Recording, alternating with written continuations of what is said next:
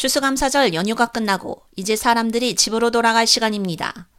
미국 자동차협회는 추수감사절 연휴 기간 동안 5,540만 명의 여행객이 집에서 50마일 이상 이동할 것이라고 예측했습니다.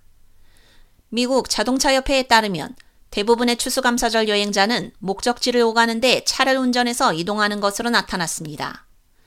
미국 자동차협회는 올해 추수감사절에 4,910만 명의 미국인이 직접 운전대를 잡을 것으로 예상했습니다. 올해는 미국 자동차협회가 2000년 연말연시 여행 추적을 시작한 이래 세 번째로 높은 추수감사절 여행 예측치입니다. 미국 자동차협회에 따르면 상위 2년은 2005년과 2019년이었습니다.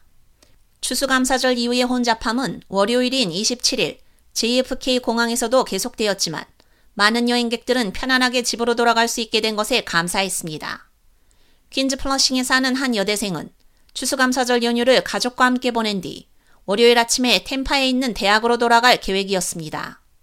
하지만 안타깝게도 그녀는 공항에서의 혼잡을 예상하지 못해 비행기를 놓치고 말았습니다. 그녀는 공항으로 몰려드는 차량에 갇혀 비행기 시간에 맞출 수 없었지만 좋은 경험이었다고 말했습니다. 여행 전문가들은 교통체증을 제외하면 이번 여행이 기록적인 여행객 수를 감당해야 하는 항공사들에게 연휴 이후 가장 순조로운 여행 기간 중 하나였다고 말합니다.